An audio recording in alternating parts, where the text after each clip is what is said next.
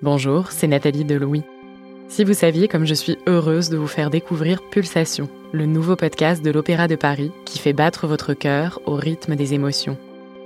L'opéra et le ballet font résonner en nous des sensations puissantes. Il m'est arrivé de rire et vibrer face à la formidable énergie déployée sur scène par des chanteurs pour nous faire ressentir toute l'intensité d'un opéra qui se déroule sous nos yeux.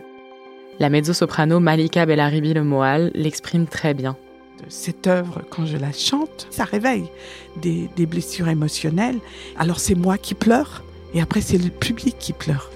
Dans chaque épisode de Pulsation, des chanteurs, danseurs étoiles ou chorégraphes vous emmènent dans leur voyage émotionnel, au plus près de la création. Écoutez-les dès à présent en découvrant Pulsation sur toutes les plateformes de podcast.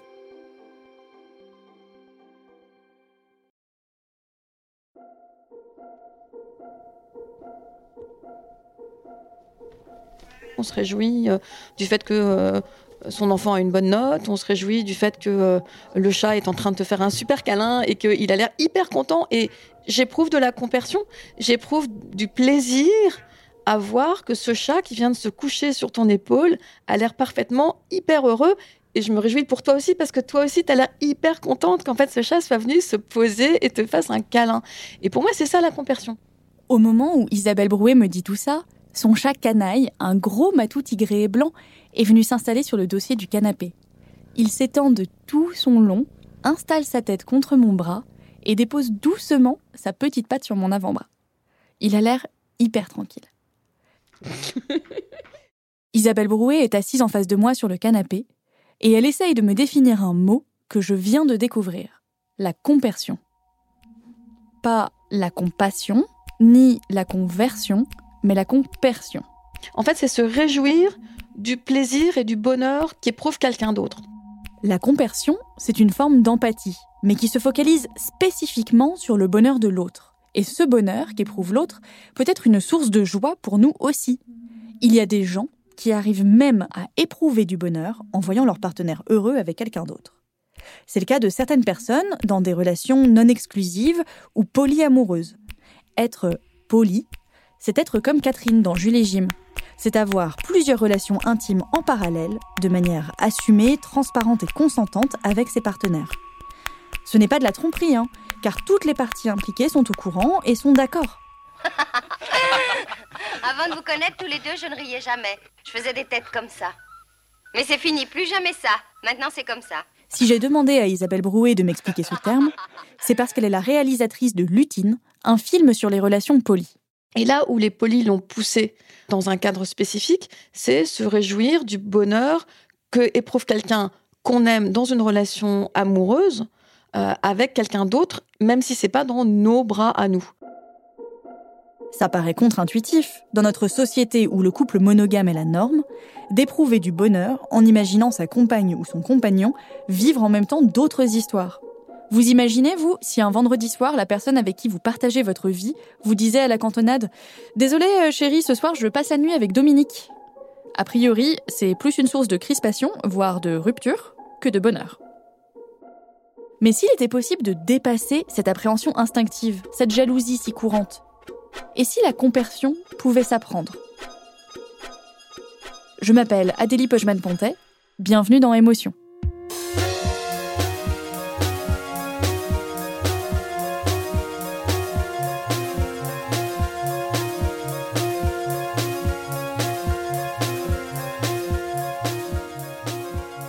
Bon, avant de chercher la recette de la compersion, laissez-moi vous expliquer d'où vient ce mot. Si vous ne le connaissez pas, c'est normal. Il est né aux États-Unis. Et même là-bas, il n'est pas encore rentré dans le dictionnaire. Certaines personnes ont essayé, hein, comme Marie-Isabelle Touin-Savard. Cette Québécoise prépare une thèse sur la compersion dans une université de San Francisco. J'ai écrit une lettre au dictionnaire américain Merriam-Webster pour leur demander s'ils pouvaient mettre le mot compersion dans leur dictionnaire mais ils m'ont répondu que c'était pas encore utilisé assez fréquemment, mais que probablement dans le futur ça le serait. Et pourtant, ce mot a une quarantaine d'années. Il est apparu dans les années 70 dans une communauté utopiste hippie à San Francisco, la communauté Kerista. Elle a été fondée par un homme, John Pressmont, à la fin des années 50. Ce John Pressmont aurait un jour entendu des voix qui lui aurait prédit qu'il deviendrait le leader de la prochaine grande religion mondiale. Cette nouvelle grande religion allait sauver le monde, grâce notamment au polyamour et au refus de la jalousie. Les membres se divisaient en différents groupes qui habitaient ensemble. Ces groupes étaient théoriquement paritaires et majoritairement hétérosexuels. Et parmi les règles de vie commune, il y avait un emploi du temps du coucher. En gros, ça veut dire que chaque soir, vous dormiez avec quelqu'un de différent de l'autre sexe selon un planning régulier. Et les membres éprouvaient cette joie de partager leurs partenaires et de les voir heureux avec d'autres. Mais ils n'avaient pas de mots pour l'exprimer. Le mythe veut que c'est par des séances de spiritisme que les Kéristans aient trouvé le mot compersion. Oh, ah oui, c'est vrai, c'est du plateau Ouija dont vous vouliez parler. C'est un de mes sujets préférés. Ça, c'est Tom Reichert. Il a 62 ans aujourd'hui et faisait partie de la communauté Kérista à la fin des années 80. Même s'il n'était pas là le jour où le mot compersion a été inventé, Tom a bien voulu me décrire une séance typique de spiritisme kéristan, de celles qui ont donné naissance au mot compersion. Pour commencer, il vous faut ce que Tom appelle un alphabet board. C'est un plateau où sont inscrites les lettres de l'alphabet et les chiffres de 0 à 9. Un alphabet board, ça peut se construire. On peut en faire un avec une boîte de pizza si on veut. Donc dès qu'une question se posait au sein de la communauté, les membres allaient interroger l'alphabet board. Bon, qu'est-ce que l'alphabet board a à nous raconter Donc on prenait le plateau et grâce à l'alphabet board, on pouvait contacter les divinités. Donc les personnes présentes s'installaient autour de l'alphabet board, plaçaient leurs mains sur une tasse retournée sur le plateau. Une personne restait à côté pour noter les lettres désignées par la tasse en mouvement qui, selon Tom, allait tellement vite qu'il était impossible de comprendre le message envoyé. C'est juste un flux continu de lettres. Et donc, c'est à la personne à côté de noter et de voir. Ah ok, là il y a un espace, ah ça ça forme un mot, un autre mot, et cet autre mot aussi. Comme c'est un flux, ça allait vraiment vite. Donc ça épelle des mots, mais le sens des lettres n'est pas clair tout de suite. Oh, ce jour-là, suppose Tom, plusieurs personnes se sont donc assises autour de l'alphabet board et ont demandé quel mot ils pouvaient utiliser pour définir cette empathie si particulière. Et donc le mot compersion a été inventé ou découvert ou éplé sur le plateau par les divinités kéristanes.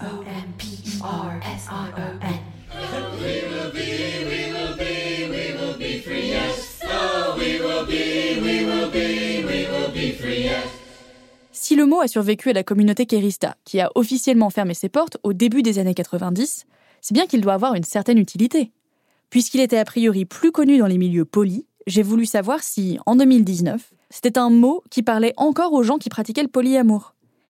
J'étais donc assez curieuse d'aller à la projection de Lutine, le film d'Isabelle Brouet, la maîtresse du gros chat dont je vous parlais tout à l'heure. C'était un vendredi soir de février, dans un petit cinéma d'arrêt d'essai du 5e arrondissement à Paris.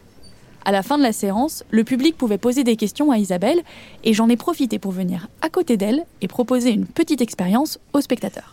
Pour l'émission, euh, je voulais faire un petit test euh, avec la salle euh, qui demande votre participation mais complètement anonyme et silencieuse si vous voulez bien vous prêter au jeu. Je voulais savoir dans la salle combien de personnes avaient déjà éprouvé de la compersion? Mais même là, le mot n'était pas évident pour tout le monde. Donc avec Isabelle Brouet, on a rappelé la définition, et puis j'ai voulu savoir. Combien de personnes dans la salle savaient ce que c'était que la compersion Alors ça fait 1, 2, 3, 4, 5, 6, 7, 8, 9, 10, 11, 12, 13, 14, sur genre une trentaine, c'est ça? 35. 35. Du coup, je me demandais combien de personnes avaient déjà éprouvé de la compersion dans son couple. Donc 1, 2, 3, 4, 5, 6, 7, 8, 9, 10. Donc une dizaine sur 30, à peu près. Il y avait donc un tiers des spectateurs présents qui avaient déjà éprouvé de la compersion dans des relations amoureuses. Certes, c'est un échantillon biaisé, hein, puisque j'étais dans une pièce avec des gens qui étaient a priori intéressés par le sujet des relations polies, voire polies eux-mêmes. D'ailleurs, en sortant de la séance, j'ai rencontré Vanessa, une femme d'une quarantaine d'années, mère de deux enfants, qui m'a raconté l'une des fois où elle avait éprouvé de la compersion pour l'un de ses partenaires. J'étais chez moi, Lui était euh, à plus de 400 km de là. Il était en vacances en fait. Et il a tenu à m'appeler avant d'aller à un de ses rendez-vous. Il voulait absolument partager le, le bonheur qu'il ressentait. C'était la première fois qu'on en parlait de cette manière. Et euh, je me suis rendu compte, en fait, plus il parlait et plus j'avais, je ressentais le même bonheur que lui. Plus j'avais euh, des papillons dans le ventre, euh, plus j'avais, je ressentais de la chaleur, je ressentais le cœur qui palpite et certainement des étoiles dans les yeux. Vanessa se souvient distinctement de ce moment, mais jusque-là, elle ne savait pas qu'il y avait un mot pour en parler. J'ai appris un nouveau mot. Dans sa thèse, Marie-Isabelle Toin-Savard, la chercheuse québécoise qui habite à San Francisco, essaye de voir comment la compersion se manifeste. Les gens disent souvent les choses comme euh, je me sens tout excité. Euh, ils vont souvent utiliser le mot bubbly. Euh, en anglais, ça veut dire effervescent. Donc, c'est vraiment une expérience émotive. Bubbly, en anglais, ça veut dire pétillant. Et c'est exactement comme ça qu'est Vanessa devant moi. Même si au moment où je lui tends le micro, il est bien plus de minuit, Lorsqu'elle me répond, elle se met à sourire, elle a les yeux qui scintillent et je la vois presque électrisée par le plaisir que lui apporte ce souvenir.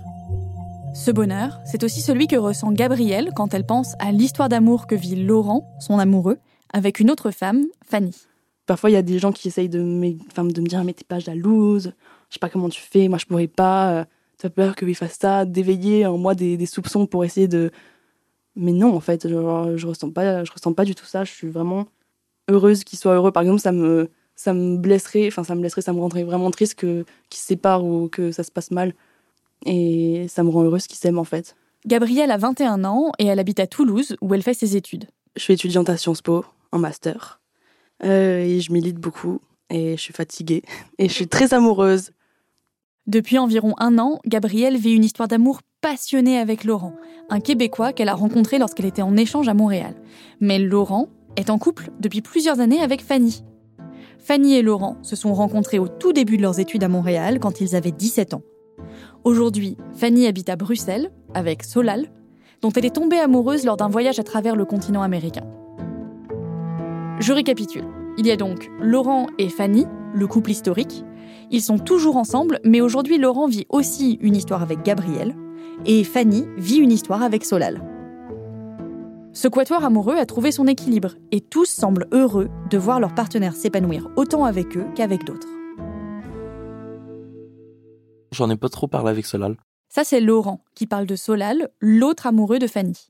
Je sentais pas nécessairement le besoin, parce que je, le connaissais, puis que je pense que j'avais, j'avais confiance en lui, puis je savais qu'il était bienveillant. Puis je vivais la même chose de mon côté. Alors, pour moi, c'était vraiment une compréhension de, totale de ce que Fanny vivait, puisque je le, je le vivais moi. Je suis juste vraiment content de savoir que ben, qu'elle est bien entourée, qu'elle partage de l'amour, qu'elle vit quelque chose de fort.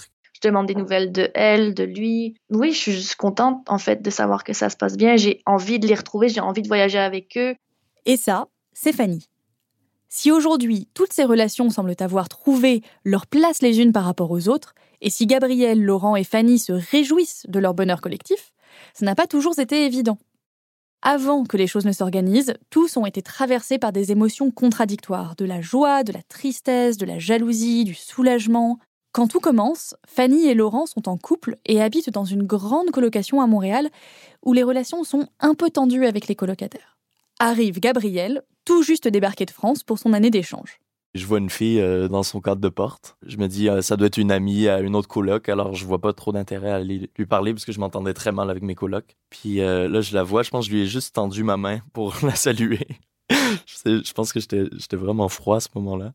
Laurent est allé dans sa chambre pour poser ses affaires. Et là, il est ressorti et il était juste là, comme ça, torse nu. c'est un truc qui nous fait rire à, raconter à chaque fois parce qu'il faisait trop le beau à ce moment-là, en vérité.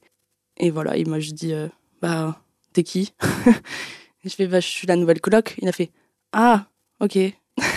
c'est trop cliché, mais bon, je sais pas, il était trop beau quand même. Je sais pas, ça, faisait un feeling comme ça, avec sa petite tête de, de hippie là, avec les cheveux longs, la grosse moustache, genre ça, bah, ça donne envie de le, connaître, je pense. Malgré cette première rencontre un peu froide, Gabriel accroche tout de suite avec Laurent et Fanny. Je les trouvais incroyablement euh, beaux, tous les deux. Vraiment, j'étais, j'avais un peu dans ce rapport d'admiration qu'on peut avoir, genre un peu en mode groupie. groupie secrète. Enfin, je ne le montrais pas comme ça, mais euh, je l'ai trouvé vraiment trop beau, quoi. Ça faisait, je crois, quatre ans déjà qu'ils étaient ensemble. Je connaissais un peu leur histoire et, et leur amour super pur. Ça se voit. Peu de temps après sa rencontre avec Laurent et Fanny, Gabrielle écrit dans son journal. Le 29 août, j'ai écrit Je suis avec de belles personnes qui m'inspirent, un air nouveau pour respirer des couleurs, Laurent et Fanny surtout. Ils et elles sont comme des enfants et me rappellent l'importance de l'émerveillement. S'émouvoir d'une ruelle tranquille, d'un café, d'un film en plein air ou des yeux d'une inconnue. Il et elle sont si libres, drôles, spontanés et directs aussi. Ce sont des qualités rares par les temps qui courent. Je crois que je suis un peu amoureuse de Laurent, depuis le premier jour, et je m'en veux terriblement. Leur amour, c'est un feu grandiose dans une ampoule qui m'illumine, un circuit fermé. Je suis le générateur qui tourne dans le vide et qui contemple la lumière que je n'alimente pas. Électricité statique. Alors je me branche au secteur et j'apporte ma loupiote sur la guirlande. Genre, je crois que ça résume bien comment je me sentais. Genre, ouais, je veux être amie avec ces gens-là. je me rappelle, j'avais dit à Fanny, euh, ah, je l'aime bien, Gabriel. Puis là, a fait comme, hmm. tout de suite euh, assez douté de quelque chose. Mais moi, j'étais encore euh, innocent de tout ce qui allait suivre. Il y avait une dynamique vraiment belle et naturelle entre nous trois, puis tout le monde qui vivait là à ce moment-là.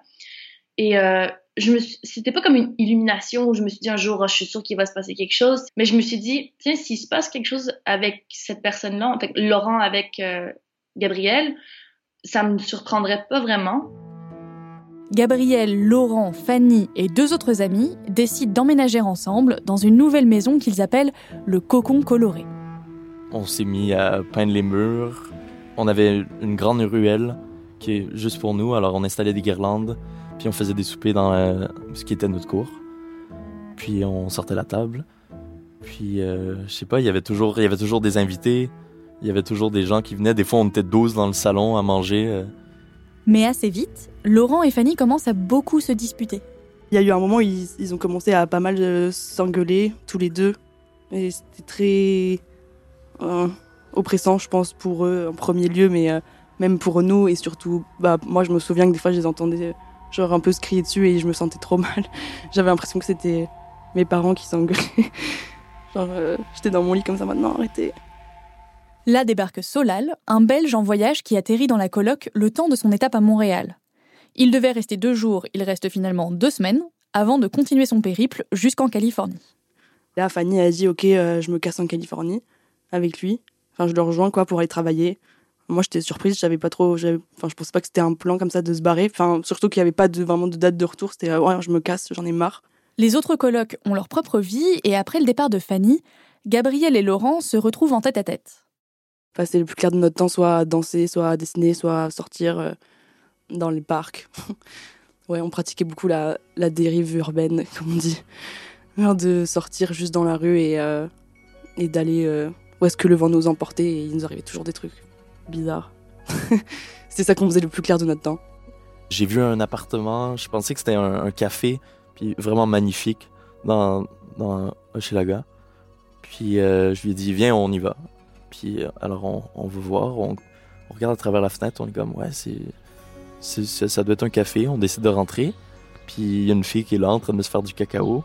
Puis là, on dit oui, euh, est-ce qu'on peut rester? Puis là, elle dit bah c'est chez moi, mais ok, si vous voulez.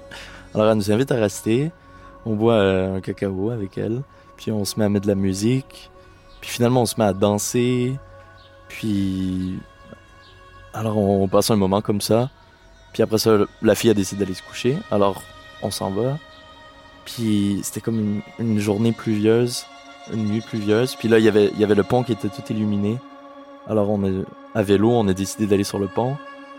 Puis, je sais pas, il y avait juste l'ambiance, puis le, ce qui se dégageait, qui était vraiment magique. Puis ensuite, euh, on est monté sur un toit, puis on a pris des photos, puis on est rentré à la maison, puis on a juste écouté de la musique toute la nuit, parce que c'était un bon prétexte pour pas aller se coucher, puis pour continuer à, rester dans le, contexte de l'amitié. Je sais pas, on s'est retrouvés dans, des appartes euh, d'inconnus, euh, enfin tu vois, le truc classique, à faire du yoga, à faire des trucs transcendantaux, après, on est parti en stop ensemble euh, à Rimouski, donc c'est quand même loin. Genre, on s'était tapé un kiff, on dit ok, on se casse. on est parti alors que c'était genre à 8 heures de route. On a passé le week-end ensemble dans une maison euh, sur l'eau, euh, sur le Saint-Laurent. Et voilà, au bout d'un moment, ça a dérivé dans la dérive urbaine.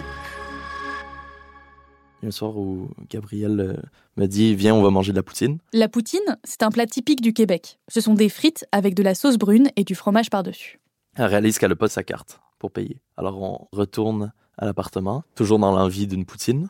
Puis en chemin, ben, on fait juste remarquer, parce qu'il y a une grande bâtisse euh, qui s'appelle les Dauphins. C'est une grande bâtisse euh, à logement de, de 28 étages. Alors c'est vraiment incongru dans le quartier où on habite. Alors on, décide de rentrer. Puis on prend l'ascenseur. On voit euh, sur le, tableau de bord qu'il y, a, juste à côté du 28e étage, ben, il, y a, une petite vague. Alors devine qu'il y a une piscine. très bonne piscine, je recommande le plan. Il y a des saunas, un hammam, euh, plein de, plantes euh, et des baies vitrées qui donnent sur toute la ville à 360 degrés. Donc là, ok. tout fonctionnait bien sûr parce que ces gens-là, ils laissent tout allumé même la nuit. Donc on avait même euh, la musique avec un petit opéra, qui était assez royal. Donc là, bon, ok. On voulait se baigner, alors moi évidemment, je me suis dénudé. Puis elle était surprise par mon initiative qu'elle n'aurait pas prise. Alors, ben, elle a fait de même. Alors, on se met à, se baigner. Alors, c'est, c'est pas du tout. Euh, c'est, sans, euh, sans idée derrière. Euh. Puis, je sais pas, on se met à, parler avec la, vue de, de, la ville à travers les vitres, parce que c'est une grande pièce vitrée. On a beaucoup parlé d'amour et tout. Enfin, c'était des grandes discussions nues dans la piscine, quoi. Et finalement, après, on allait dans un sauna. Et là, je commençais à me sentir grave. Hmm, pas à l'aise. et je sentais mon cœur qui battait super vite. En plus, je pense que, je sais pas, je sais pas ce qu'il avait foutu, mais je crois qu'on avait mis le sauna à 60 degrés ou quelque chose comme ça. Donc j'étais en train de crever, genre de sueur là-dedans. Et, euh, et je suis sortie d'un coup, je, je j'ai un peu plus et tout, il faut que je sorte, je me sens pas bien, j'avais l'impression que j'allais faire un malaise. Et je me suis allongée euh, sur euh, une espèce de banc du vestiaire là. Et je me suis juste allongée comme ça, puis il est venu et il s'est collé, puis on ne s'est rien dit pendant genre, je sais pas, une heure, deux heures. Et là, c'est là que je crois qu'il y a eu le shift euh, mental et physique un petit peu, mais surtout mental. Genre, on était juste collés comme ça et, euh, et on sentait que, bah, c'était bon, quoi. Il allait se passer un truc entre nous. C'était un peu comme un, vortex de temps où le temps n'existait plus. Parce que je pense que, bah, sûrement qu'on est parti euh, six heures plus tard, le soleil se levait. Même s'ils ne se sont pas encore embrassés cette nuit-là, c'est pour eux évident qu'il faut en parler avec Fanny. Je me sentais très très coupable parce que j'avais l'impression de trahir Fanny concrètement, parce qu'elle était partie et que bah, on faisait ça sans qu'elle soit au courant. Et puis voilà que finalement, euh, bah, vu que moi j'avais été attirée par lui depuis longtemps, je me disais non, non, non. enfin, pourquoi, pourquoi je fais ça quoi? Genre je, je suis pas une bonne amie ou je suis, je suis un traître. Le lendemain, j'ai écrit un long message à Fanny disant euh, Alors, euh, je me sens comme ça par rapport à Gabriel, c'est tout nouveau, mais inquiète-toi pas, je vais pas, je vais pas tomber en amour. C'est ça que je lui ai dit. Sa réponse a, joué un rôle très important parce que mm, pour moi, c'était pas du tout gagné qu'elle allait bien réagir. Au contraire, j'avais super peur qu'elle soit énervée et tout. Et même si ça a été difficile, je pense, cette nouvelle, pour elle qui venait de partir et qui était un peu ben, lost in translation à ce moment-là, elle a été très très très mature et elle a dit que bah tant mieux, qu'elle était contente que ce soit avec moi et que bah qu'on se sente libre de vivre toutes nos émotions pleinement quoi. Donc ça ça ça a vraiment permis, ça a posé les bases d'un truc très très sain en fait. Je pense ça surtout. En fait, Fanny se doutait déjà qu'il allait se passer quelque chose entre Gabriel et Laurent. Sur Instagram, elle avait remarqué une photo. J'ai vu sur la photo que Gabriel avait prise de Laurent. Ils étaient en escapade sur des toits à Montréal. Et euh, Laurent regardait l'objectif, donc, mais regardait Gabriel. Bon, ça se voyait qu'il regardait pas directement dans l'objectif. Et la manière, le regard qu'il avait, c'est un regard que j'ai reconnu tout de suite parce que je sais que c'est comme ça que moi, il me regardait. Donc, ça m'a fait très bizarre sur le moment. Et là, je me suis dit, c'est sûr qu'il se passe quelque chose entre les deux. Le lendemain de la nuit à la piscine, Fanny reçoit deux messages, l'un de Laurent et l'autre de Gabriel. J'étais euh, en Californie et euh, j'étais en train d'ouvrir mes messages et je regarde et j'ai un gros, j'ai un roman qui s'affiche et c'est Laurent qui m'annonce qu'il s'est rien passé avec elle encore, mais qu'il en a envie puis qu'ils ont appris à se connaître et qu'ils s'aiment beaucoup. Il aime plus que comme une simple amie. Et euh, très rapidement aussi, j'ai Gabriel qui m'envoie un message en me disant je veux surtout pas qu'il pense que je voulais, j'attendais que tu t'en ailles pour qu'il se passe quelque chose. Moi aussi, ça me surprend. Je pensais pas qu'on allait se rapprocher comme ça. Mais tous les deux des messages très bienveillants, très euh, j'ai parlé avec Laurent au téléphone après et j'ai pleuré évidemment parce que pour la première fois de ma vie, j'avais la tendresse de quelqu'un qui était partagé avec quelqu'un d'autre. Et donc c'était euh, très déstabilisant mais très euh, beau en même temps. J'étais un peu déstabilisée mais j'étais très calme en même temps parce que je prenais le temps de lire chaque mot en fait et j'ai ressenti aucune jalousie. Ça m'a vraiment fait du bien parce que je me suis dit, OK, je suis passée, je suis passée outre ça. Donc, c'était vraiment un peu comme, j'imagine, je, je, je m'y attendais un petit peu. Ça n'a pas, ça pas été un choc non plus. Je trouvais ça beau qu'il m'en parle aussi avant qu'il se passe euh, quoi que ce soit. Peut-être qu'il s'est passé quelque chose avant et au pire, c'est pas grave. C'est donc comme ça que commence la relation entre Gabriel et Laurent, avec la bénédiction de Fanny, qui les autorisait à profiter pleinement de la légèreté des premiers instants. Je lui ai dit ça et ça nous a permis de vivre le truc à fond et tout. Euh. Et du coup, on a vécu deux mois euh, collés euh, comme pas possible. Enfin, on était vraiment Bonnie and Clyde. Mais pour Laurent, c'était une liberté nouvelle qu'il n'avait pas connue depuis ses 17 ans. Il redécouvrait avec bonheur son pouvoir de séduction avec Gabriel, et avec d'autres. Je me disais, de toute façon, euh, voilà, moi je suis pas quelqu'un de jalouse, je lui avais dit à Lolo, et du coup il a fait un peu, ok, très bien. et donc euh, il s'est trouvé qu'il y a eu, euh, je crois, deux moments où il est un peu allé voir ailleurs, on va dire. Et moi je pensais que c'était correct pour moi au début. Et en fait, je me suis dit que je suis bien conne. Parce qu'en fait, ben, ça m'a fait. La première fois, ça m'a fait vraiment beaucoup de mal. Et euh, il y a eu une tempête de neige comme par hasard, du coup, bien sûr, euh, aucune nouvelle. Enfin, ils pouvaient pas rentrer de toute manière. Moi, j'étais là, putain.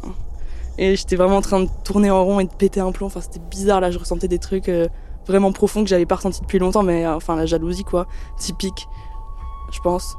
Ou la peur de l'abandon. Enfin, c'est pour moi, c'est plutôt ça. J'avais trop l'impression que, bon, bah, du coup, c'était fini, qu'il allait, il avait trouvé son autre aventurière, quoi. J'étais vraiment, vraiment pas bien. Je tournais en rond, j'écrivais, enfin, j'ai bu, j'ai bu de l'alcool, j'ai écrit plein de trucs sur mon carnet. Et euh, finalement, il est rentré le lendemain euh, avec la fille en mode tout à fait normal parce qu'il ne doutait pas que moi j'avais vécu ça du tout.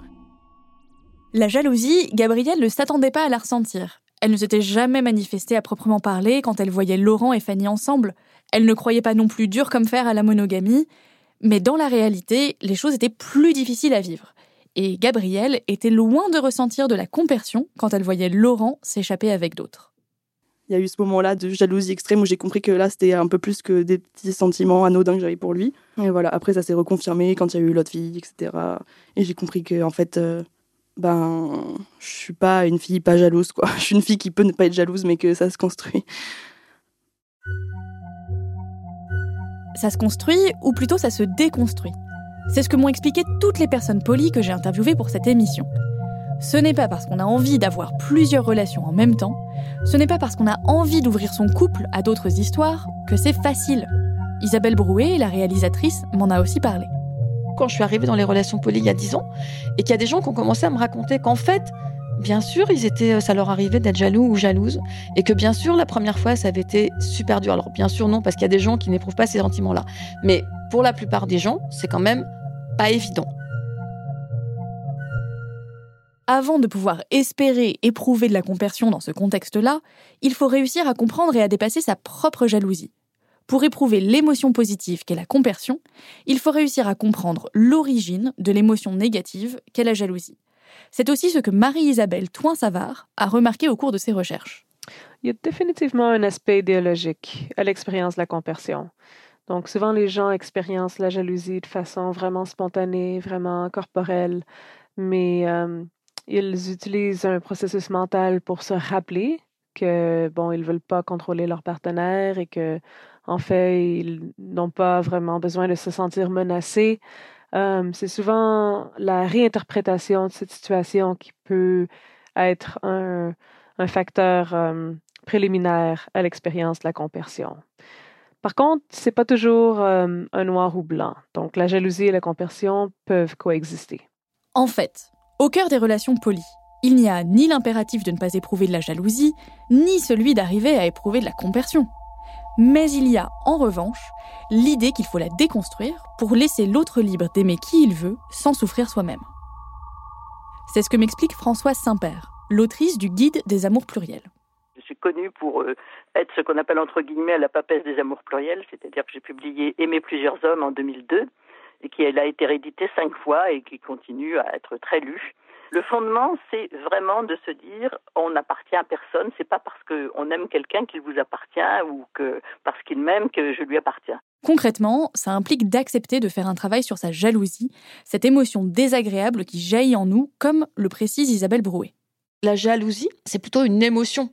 C'est pas un sentiment. C'est vraiment quelque chose qu'on ressent sur le moment parce que une situation, quelque chose que quelqu'un a dit ou quelque chose que quelqu'un a fait ou une pensée qui nous traverse l'esprit, tout d'un coup, nous fait ressentir une émotion et on bascule dans un état émotionnel désagréable. Selon les personnes, ça va être justement peut-être de la colère, parce qu'on ne se sent pas respecté, parce que quelque chose est venu euh, sur notre territoire, et c'est là où ça va rejoindre euh, tous ces sentiments de possession, de possessivité, de propriété, de versus la liberté de l'autre, ou euh, un sentiment de tristesse, ben, en fait, l'autre, il est ou elle est plus heureuse avec quelqu'un d'autre et qui je suis pour euh, l'en empêcher. Donc euh, voilà, mais fondamentalement, en fait, moi, je me sens super triste. Et il y a des gens pour qui la jalousie se manifeste comme ça par une forme de tristesse. Euh, ou, et c'est souvent aussi le cas, une peur. J'ai peur. En fait, si il ou elle se sent mieux avec quelqu'un d'autre, ben peut-être qu'elle va me quitter, peut-être qu'il va moins venir me voir, peut-être que notre relation va évoluer. Et voilà, et c'est ça. Mais en fait, c'est une émotion c'est sur le moment quelque chose d'hyper désagréable à ressentir.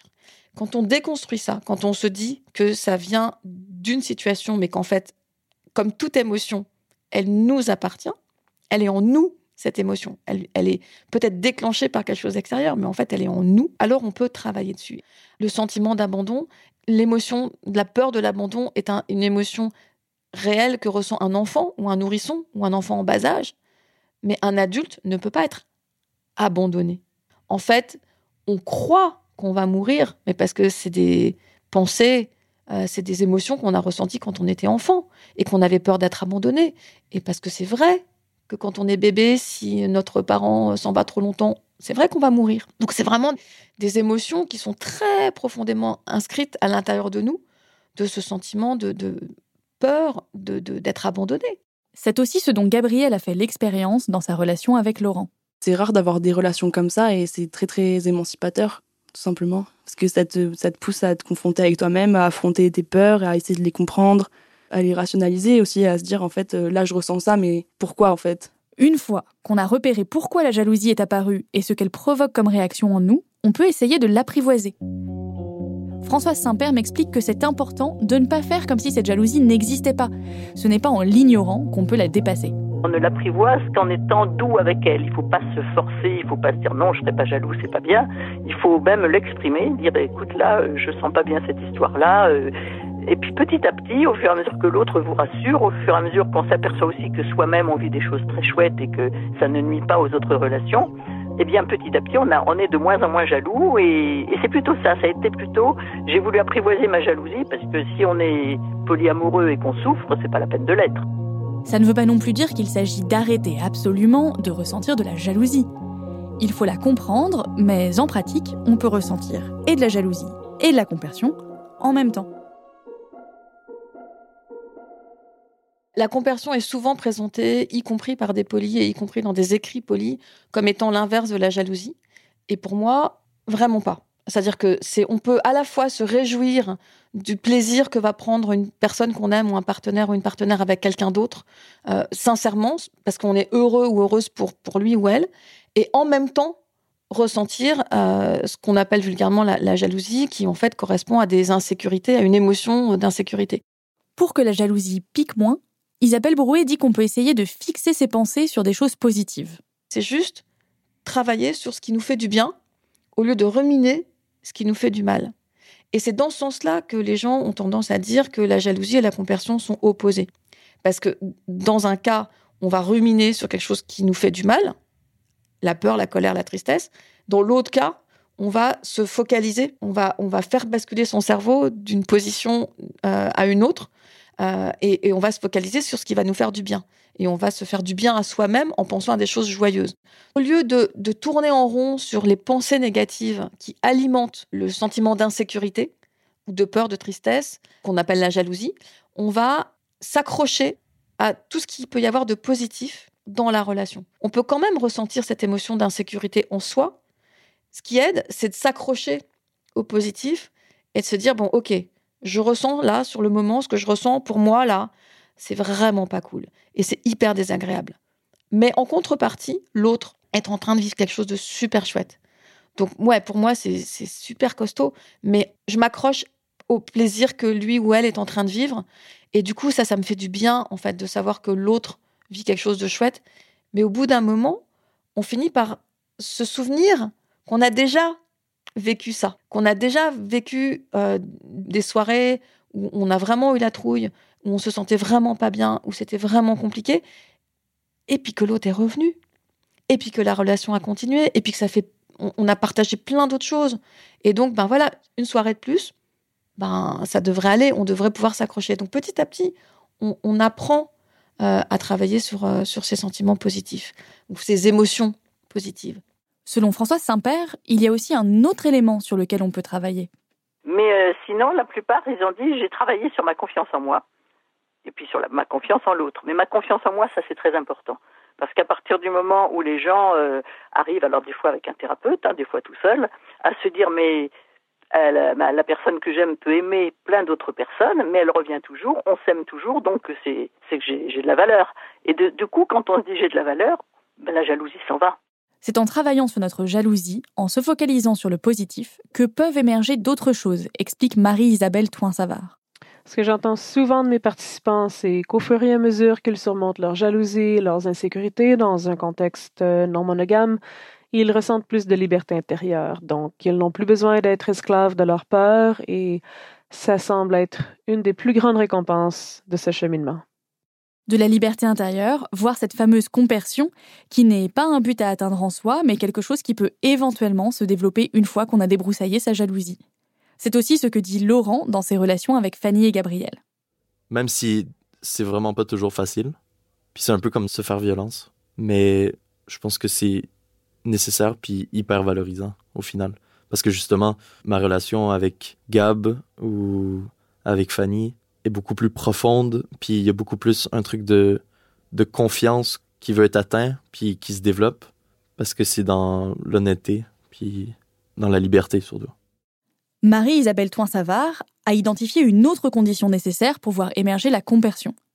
C'est une bonne communication entre les personnes impliquées dans les différents niveaux de la relation. Les gens ressentent de la compersion, euh, je dirais, à une condition, c'est qu'ils se sentent inclus dans l'expérience de leur partenaire. Donc, s'ils ont un partenaire qui semble leur cacher des choses à propos de leur relation extérieure ou ils sentent qu'ils ne veulent pas tout dire ou il n'y a pas assez de communication, d'habitude, les gens sentent de la jalousie, sentent pas de la compersion. Mais s'ils se sentent vraiment inclus et pris en considération dans l'expérience de l'autre, euh, c'est souvent euh, un grand facteur pour les gens de sentir de la compersion. Se sentir inclus, ça implique de créer une relation de confiance mutuelle avec son ou sa partenaire, où les choses peuvent être dites. Cette transparence ne veut pas forcément dire raconter tous les détails des relations qu'on vit à côté. C'est plutôt établir des bases claires sur lesquelles se construisent les différentes relations que chaque partenaire va pouvoir tisser. Par exemple, certaines personnes peuvent choisir de n'entendre parler d'une nouvelle relation qu'une fois celle-ci concrétisée. D'autres, au contraire, préfère savoir tout de suite que quelque chose se trame. Quoi qu'il en soit, il faut ce sentiment de sécurité réciproque entre toutes les parties. Pour Gabriel, Laurent et Fanny, les choses ne se sont pas tout à fait passées comme ça. Le polyamour leur est plutôt tombé dessus sans crier gare, et trouver ce sentiment de sécurité réciproque n'a pas été facile. Surtout pour Gabriel. Après son année d'échange au Québec, elle est repartie en France. Entre-temps, Fanny avait parcouru l'Amérique du Sud et était tombée amoureuse de Solal. Mais le couple Laurent-Fanny restait celui qui avait préexisté à toutes ces autres histoires. Et ça la troublait. Et si Gabrielle n'est pas jalouse de Fanny à proprement parler, elle a eu du mal à concilier l'existence des deux relations en parallèle. Mon carnet, il est rempli de réflexions sur euh, euh, quelle est ma place dans cette histoire, suis-je au second rang Existe-t-il des rangs Pourquoi on parle de hiérarchie C'est pas normal. ce genre de trucs. Donc oui, oui, je me, je me demandais, ben déjà, je sentais bien que ça avait pris de l'importance et que à la base, j'avais dit à Fanny que j'allais pas tomber amoureuse et que c'était mort, quoi. Donc à partir de là, je là, bon, ok, faudrait peut-être actualiser ça déjà. Donc je l'ai aussi dit à Fanny. Mais après, je pense que dans ma tête, c'était toujours Fanny et Lolo en premier et tout. Enfin, voilà, j'étais très, encore une fois, fan de, du fait qu'ils soient ensemble et qu'ils s'aiment en fait. Enfin, j'aimais le fait qu'ils s'aiment, mais ça c'était. Enfin voilà, ça s'est construit comme ça, de manière à ce que vraiment on se soit. Moi j'accepte tout à fait leur relation et le fait qu'ils s'aiment. Et Fanny euh, a un peu a accepté progressivement aussi qu'on s'aime à partir du moment où on lui a dit quoi. Que là c'était un peu plus profond qu'au début. Et euh, je sentais qu'il y avait quand même un truc supérieur entre eux du fait de leur histoire tout simplement. Ça fait 4 ans qu'ils. Je sais pas combien de temps qu'ils étaient ensemble et. Euh, et puis, clairement, ils prévoyaient un peu leur vie ensemble. C'était ça un peu la différence entre nous, quoi. On avait beau vivre des trucs incroyables dans le moment présent et tout, c'était très très présent, quoi. Il n'y avait pas de d'avant et d'après vraiment qui apparaissait. À l'époque où Gabrielle se pose toutes ces questions, elle est en stage à Cardiff, au Pays de Galles. Elle a besoin de clarté dans sa tête et dans sa relation vis-à-vis de Laurent. Elle décide sur un coup de tête de partir seule dans un parc naturel pour faire le vide et pour réfléchir. J'ai volé une tente dans un magasin, je me suis cassée toute seule. Et là, ça fait vraiment un chemin dans ma tête, en même temps que je faisais un chemin physique. Et j'avais besoin de retrouver mon indépendance et de me prouver que. Enfin, un peu de reprendre confiance en moi, tout simplement. Même par rapport à Fanny et tout, euh, d'arrêter de me dévaloriser et d'accepter que j'avais aussi le droit euh, bah, d'avoir une place dans tout ça, quoi, finalement. Et euh, où je gravissais ma montagne toute seule, j'avais ma tente et je dormis dans la nature comme ça et tout. Enfin, un truc que j'aurais en jamais fait normalement. Là, je suis dans ma forêt, je suis dans ma psychose tout est sombre, euh, je me pose plein de questions, donc j'écrivais toutes les questions. Et finalement, j'arrivais en haut de la montagne et je regardais euh, la vallée, quoi, la forêt. Je me disais, ouais, c'est si petit vu d'ici. En fait, ça va, enfin, voilà, je l'ai dit, quoi. Et maintenant, ça va mieux. Et en fait, la vie est belle et j'ai pas besoin de me prendre la tête avec tout ça, finalement.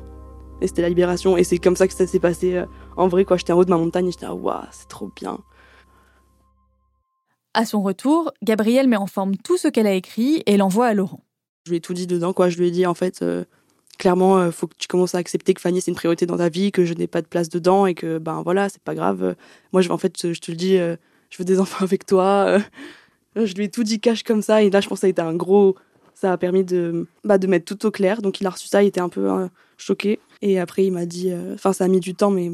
Enfin, en fait, il était juste super ému. Donc, il m'a pas vraiment parlé de ce qu'il y avait dans, dans la lettre, mais il m'a dit, mais Genre, en fait, t'as une place aussi, tu vois. Et à partir de là, ça, ça a marqué le début du truc un peu à égalité, quoi. Tous les trois et tous les quatre avec Solal. C'est à l'issue de ces moments de doute partagés les uns avec les autres qu'ils ont réussi à trouver un équilibre. Gabriel parle même de gestion collective des émotions. Dans le sens où ça arrive souvent que, vu qu'on discute tous euh, de manière interposée au nom, donc euh, Laurent, Fanny, Solal et moi, on sait ce qui se passe un peu euh, de tous les côtés et quand quelqu'un a un problème, on va souvent en discuter entre nous et ça fait beaucoup de bien en fait de se sentir euh, supporté. On, essaye de discuter vachement de ce qu'on ressent pour que tout le monde se sente bien et ça peut passer par euh, des discussions. Par exemple, Laurent et moi, on va parler de ce que Fanny vit en ce moment, puis on va lui écrire par rapport à ça pour essayer de l'aider. Ou ce que Fanny vit avec Solal, elle va nous en parler. Ce que Fanny et Lolo vivent ensemble, je le sais aussi. Et enfin voilà, ça circule dans tous les sens en fait. Aujourd'hui, Gabrielle a gravi sa montagne intérieure et elle est apaisée par rapport à sa place dans cette relation atypique à quatre. J'ai pas fait beaucoup d'autres choses aussi belles dans ma vie, donc je suis. C'est important pour moi de vraiment prendre soin de, de ça, de ces relations. Fanny aussi a réussi à passer au travers de sa jalousie et de ses insécurités premières. Quand elle parle de ce qu'elle ressent en pensant à Gabrielle et Laurent, même si elle n'utilise pas le mot de compersion, ça semble s'en approcher c'était très confrontant parce que d'un côté, j'étais tellement contente que ça arrive, qu'ils vivent ça, qu'il y ait cette sexualité intense et débordante entre eux et qu'ils puissent s'épanouir et que d'un autre côté, j'avais moi qui était confrontée à ah mais pourquoi ça me pourquoi ça me stresse autant? Tout un processus comme je, comme je te dis que je suis passée au travers et maintenant je vois des photos de eux ensemble ou lui qui met des photos d'elle et ça me fait tellement plaisir. Je veux dire, je me redemande souvent s'ils vont bien. Je suis juste contente d'être passée à travers, euh, d'avoir réussi à décortiquer ça et de juste ressentir mon ressenti de base étant, mais c'est juste plaisant en fait, c'est juste beau à voir. Si éprouver du bonheur à l'idée de voir votre partenaire passer la nuit avec quelqu'un d'autre vous donne encore des frissons, et si vous n'êtes pas prêt à vous lancer dans une relation à quatre entre Montréal, Bruxelles et Toulouse, ça ne veut pas dire que la conversion n'est pas à votre portée. Elle n'est pas l'apanage des relations polies, loin de là. C'est ce que m'explique Christophe Giraud, un sociologue spécialiste du couple et des relations amoureuses de l'Université Paris-Descartes. Elle existe déjà dans le couple, c'est le couple moderne. C'est pas le couple fusionnel, c'est le couple euh, autonomiste, on pourrait dire, d'aujourd'hui. Le problème, c'est de savoir jusqu'où va euh, cette autonomie. C'est-à-dire, est-ce qu'on a le droit de mettre dans ce domaine d'autonomie la sexualité? La compersion, elle existe déjà. Chaque partenaire peut aller euh, faire une soirée avec ses copains, aller au cinéma avec d'autres, euh, chacun à tour de rôle, ou en même temps, mais pas dans le même endroit. C'est déjà de la compersion. C'est supposer que l'autre a besoin d'une activité. Alors ça va être de la danse, ça va être du sport, ça va être... C'est lui laisser le temps, la possibilité, l'opportunité de rencontrer des gens, de faire des activités qui sont satisfaisantes et que soi-même on n'a pas envie de faire mais difficile d'identifier une émotion à part entière quand on n'a pas de mots pour la conceptualiser et pour la différencier. Et pourtant, la compersion peut rendre nos relations amoureuses encore plus satisfaisantes. C'est Catherine Homer, une chercheuse en psychologie sociale de l'Université de Hawaï, qui l'a démontré dans une étude qu'elle a menée en 2014. Cette émotion est en fait vraiment utile et individuellement et dans la relation.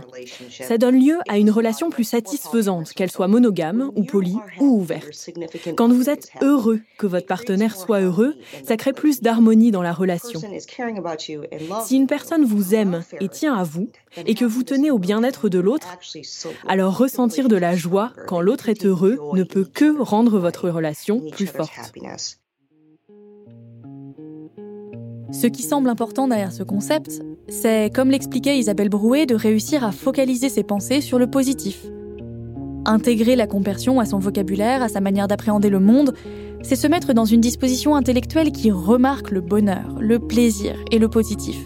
C'est se rendre plus perméable au bonheur de l'autre et y voir une source de joie pour nous aussi, surtout s'il ne nous menace pas. Et dans les moments où on pourrait éprouver de la jalousie ou des insécurités face au bonheur de l'autre, on peut réfléchir posément à l'origine de cette peur et à ce qu'elle dit de nous. De l'autre côté de ce travail introspectif, il y a peut-être plus de sécurité, de confiance et de bonheur à trouver.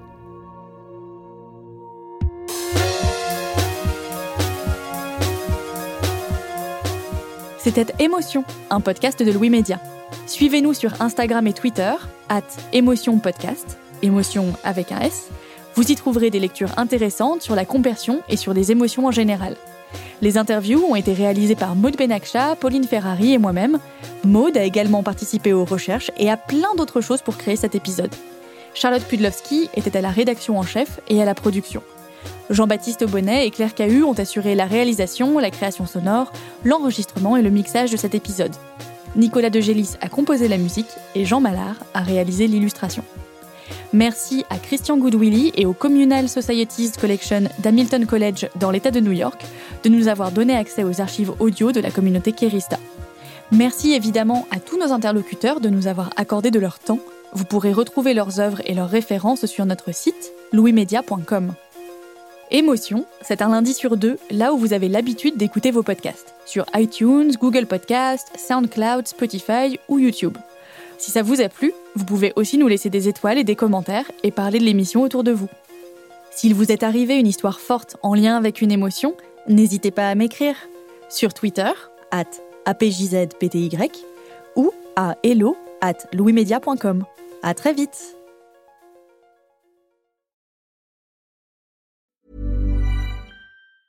Nothing compares to watching your child uncover new ways of seeing the world. With little passports, kids have fun learning about the world around them through hands on activities, crafts, and stories delivered monthly. Whether exploring the world's oceans, experimenting with solar power, or encountering new cultures, there's always more to discover. Give your young explorer a world of adventure. Get 20% off any new subscription with promo code ACAST at littlepassports.com. Order by December 20th for Christmas delivery. Free shipping included.